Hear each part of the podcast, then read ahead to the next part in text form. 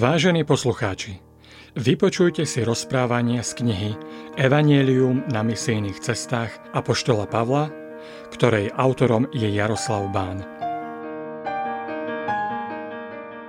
Evangelium ako dobrá správa o Ježišovom dokonalom diele pre človeka je fascinujúca skutočnosť meniaca život ľudí. Deje sa tak už 2000 rokov a moc Evanielia nie je vyčerpaná ani ničím prekonaná. Rovnako ako na začiatku nášho letopočtu, je tu človek s nezmenenými potrebami, ktoré nerieši nič tak, ako evanielium. Môj vlastný život bol zásadne zmenený a neprestáva byť menený práve touto dobrou správou o tom, že som prijatý, že môj život má zmysel a že som milovaný Bohom práve pre dielo a obed Ježiša Krista. Neprestávam objavovať moc Evanielia, jeho rozmery a novú relevantnosť pre každú zmenu môjho osobného života za účelom viac naplňať zámery svojho stvoriteľa. Vo svojich úvahách, kázniach, predkladaných mojim bratom a sestrám v mojom materskom zbore v Košiciach, sa k téme Evanielia znovu a znovu vraciam, lebo dielo Evanielia pri veriacom človeku nepovažujem iba za nejakú malú vec, ktorá spasí človeka, ale za fundamentálny princíp zmeny motívov veriaceho človeka. Verím, že dívajúca spolu so mnou na jednotlivé príbehy zvestovania Evanielia si uvedomíte jeho moc, bohatstvo, krásu a dovolíte, aby aj váš život bol formovaný práve touto mocou. Jaroslav Bán v Košiciach, jún 2016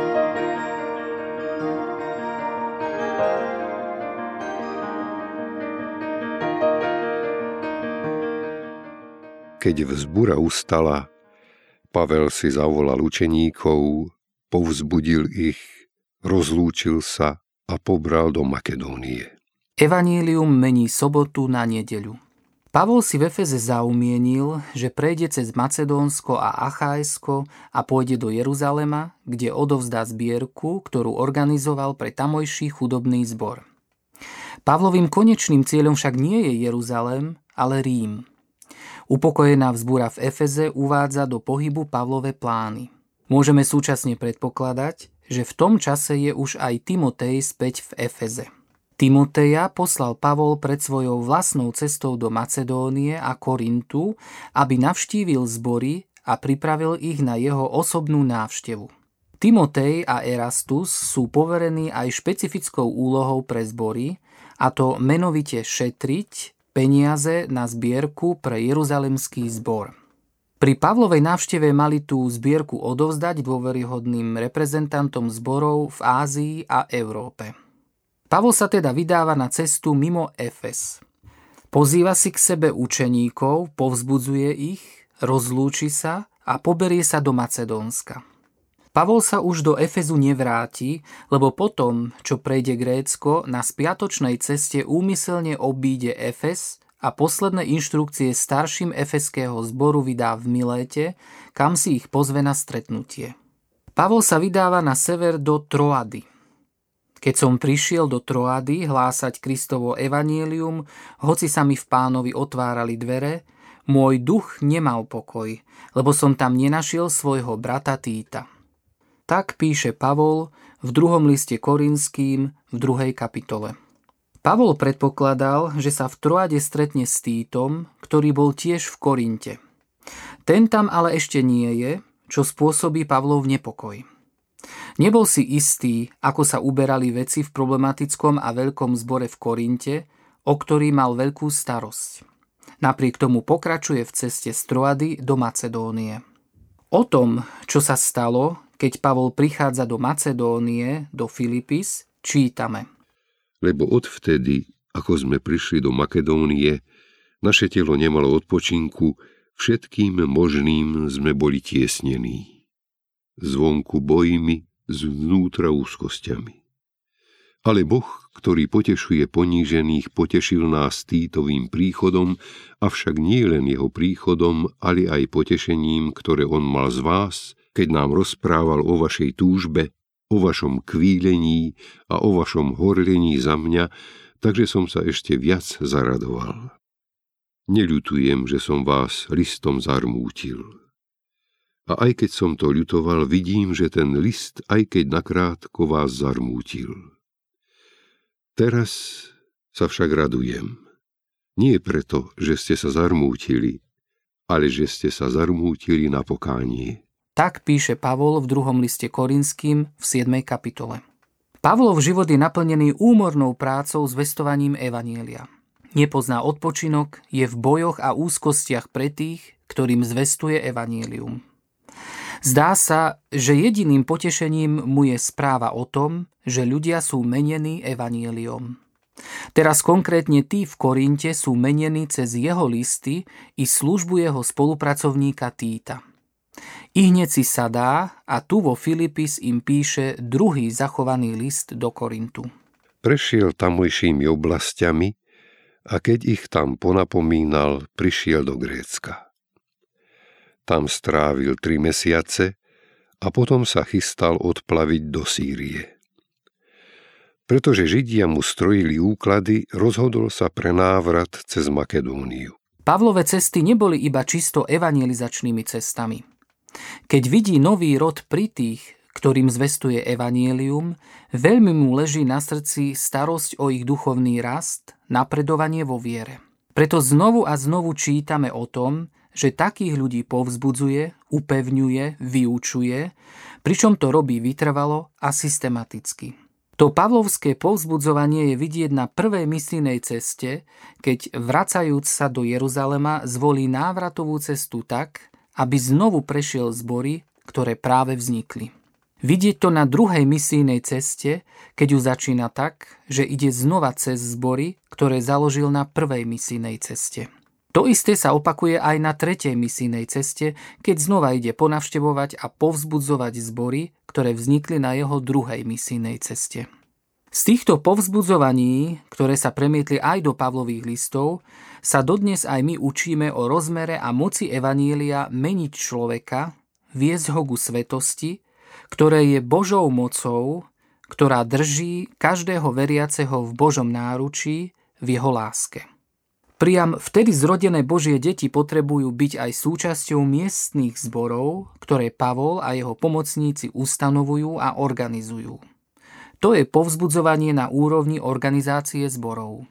Pavol strávil tri mesiace v Achaji, pričom sa všeobecne vie, že to bolo v Korinte.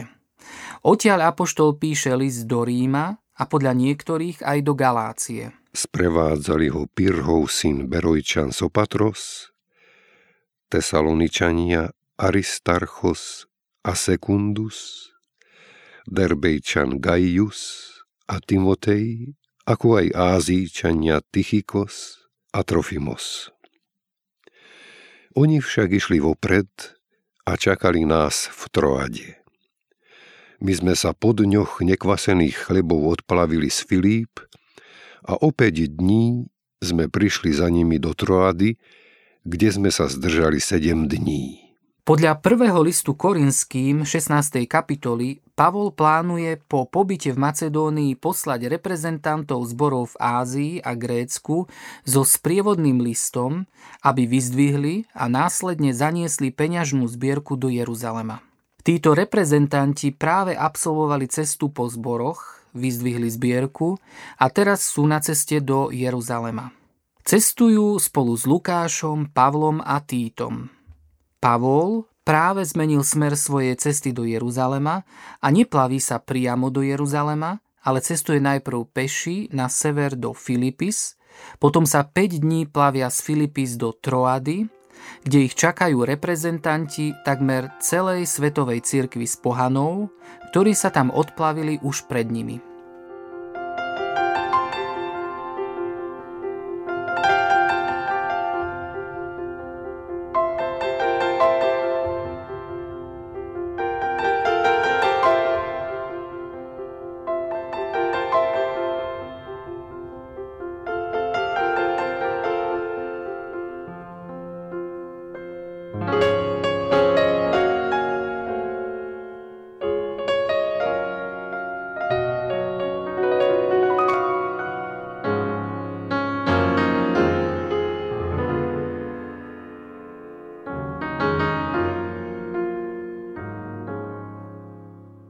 K Lukášovským detailom ešte dodáme, že v skutkoch nikdy nespomína Týta, hoci na iných miestach písma je spomínané jeho významné pôsobenie s Pavlom. To, že nespomína Týta, je také do očí bijúce, že komentátori skutkov usudzujú, že Lukáš musel mať na to veľmi osobný dôvod.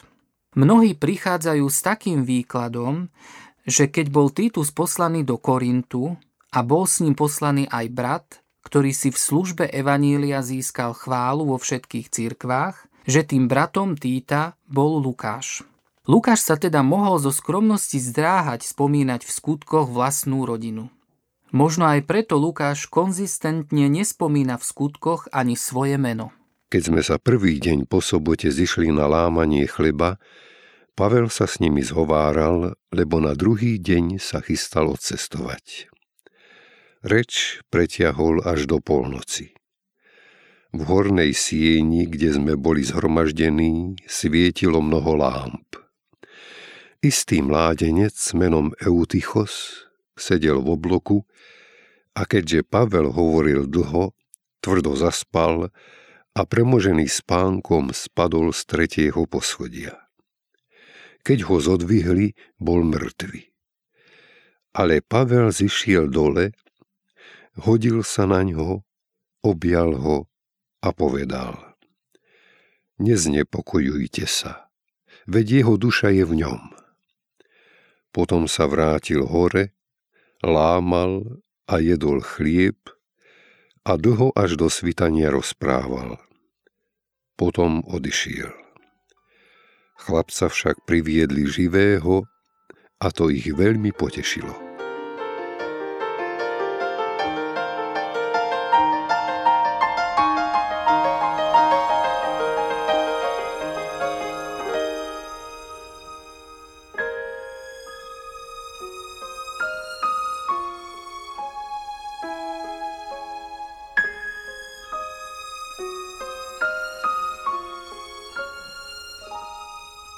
Evangelium dramaticky mení obsah, formu i deň stretávania sa tých, ktorí ním boli zmenení.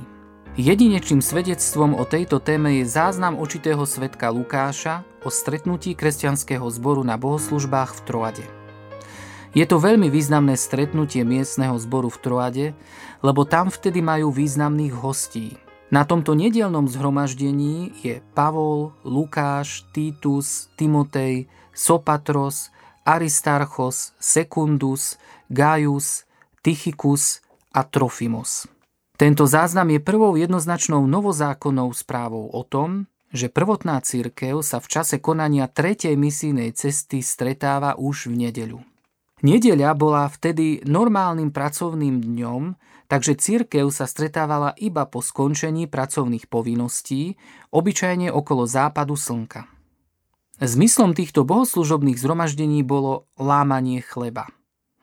Ide tu o večeru pánovu, spojenú so spoločným jedlom zborovej komunity, rodiny. V tomto krátkom zozname sú aj ďalšie detaily o bohoslužobných zhromaždeniach prvotnej cirkvi. Konali sa v súkromnom dome a ich súčasťou bolo aj kázané či vykladané slovo. Tento raz slovom slúži sám apoštol Pavol – ale jeho služba slovom tu nie je dlhý monológ, lebo vo veršoch 7 a 9 je opísaná slovom dialegomai, odtiaľ máme moderné slovo dialog, ktoré predpokladá diskusiu, pravdepodobne formou otázok a odpovedí. Vo verši 11 je použité slovo homileo, ktoré sa prekladá ako rozprava, konverzácia s niekým.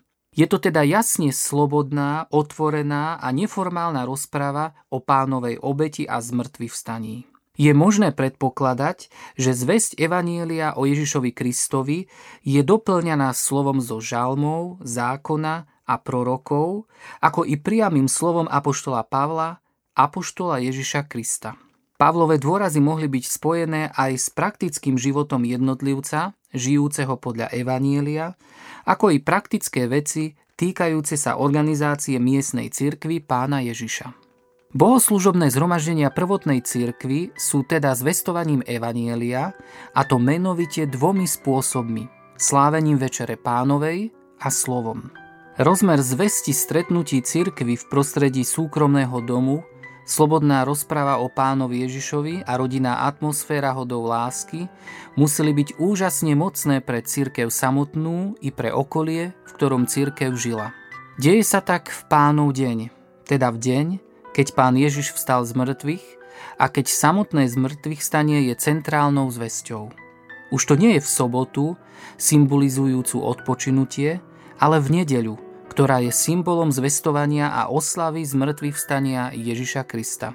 Odpočinutie soboty je tak v pravde naplnené Božím dokonaným dielom spasenia pri zmrtvých vstaní Božieho Syna Ježiša Krista.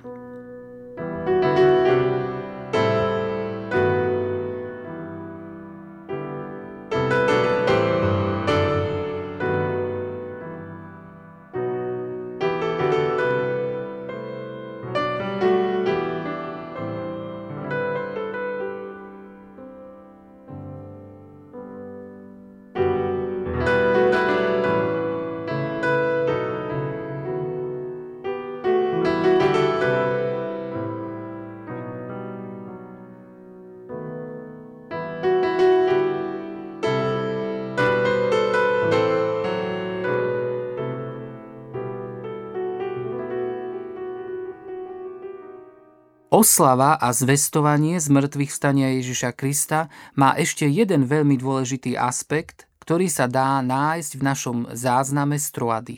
Keďže bol normálny pracovný deň, lámanie chleba nebola iba sviatosť, ale aj normálne jedlo, ktoré ľudia unavení po celodennej práci potrebovali. Pavlo však hovorí ako si veľmi, veľmi dlho. Pavol určite rozprával spôsobom, ktorý zaujal, naviac obsah jeho reči Evanílium bolo určite mocnejšie ako obyčajná ľudská potreba jesť. Pamätáme aj na to, že prítomní hostia tohto zboru patria k najvýznamnejším ľuďom ranej cirkvy s pohanou a tá konverzácia mohla byť veľmi živá. Cirkev je veľmi mladá, niet ešte písaného autoritatívneho slova, to sa vlastne rodí v živej konverzácii ľudí, ako sú títo zídení v Troade. Duch Svetý je mocne prítomný, preto je diskusia živá a nečudo, že trvá veľmi, veľmi dlho. Nie všetci účastní tohto nedelného stretnutia vedia však fyzicky vydržať tempo konverzácie. Už len spracovať takú nie jednoduchú diskusiu, ktorá trvá hodiny, je veľmi unavujúce. Mládenec menom Eutychus sedel v okne a bol tak premožený spánkom, že spadol z tretieho poschodia a bol na mieste mŕtvy. Veď kto by nebol hladný a unavený o polnoci po celodennej práci? Posilňujúce jedlo ako súčasť lámania chleba bolo očakávané oveľa skôr, no neprišlo. Naviac to bolo v miestnosti, kde bolo veľa lámp. V tej dobe to boli olejové lampy, ktoré svojim čmudom tiež veľmi unavovali. Nečítame však ani slovo výčitky smerujúcej k únave tohto mládenca. Verím, že Lukášovým úmyslom nebolo povedať, že celonočné kázne sú biblické, ani to, že ak zaspíš v hromaždení, Boh ťa zabije. Verím, že Lukáš chce povedať čosi oveľa hĺbšie a krajšie.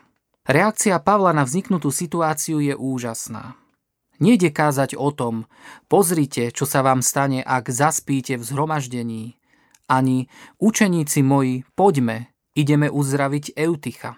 Pavol pokojne schádza tri poschodia dolu a so súcitom sa hádže na Eutycha a obíma ho. To je obraz Ježiša Krista, ktorý sa hádže na túto zem, obíma človeka, aby ho vzkriesil k životu pre neho. Pavol to robí bez nejakého pátosu, a z Lukášovho popisu je zrejmé, že aj s úžasným pokojom. To je pokoj, ktorý upokojuje aj ostatných okolo a zvlášť rodičov mládenca. V tomto momente sám Boh robí zázrak a Eutychus je opäť živý. Tí, ktorí až doteraz pochybovali, či evanielium, ktoré zvestuje Pavol, či Pavlovo kázanie, povzbudzovanie, argumentácia sú autoritatívne, odteraz už nebudú. Áno, hovorí to síce Pavol, ale za ním stojí sám Boh svojou mocou. Evangelium to nie je iba nejaká správa. To je dobrá správa, za ktorou je Božia moc, schopná vzkriesiť k životu aj mŕtvého človeka.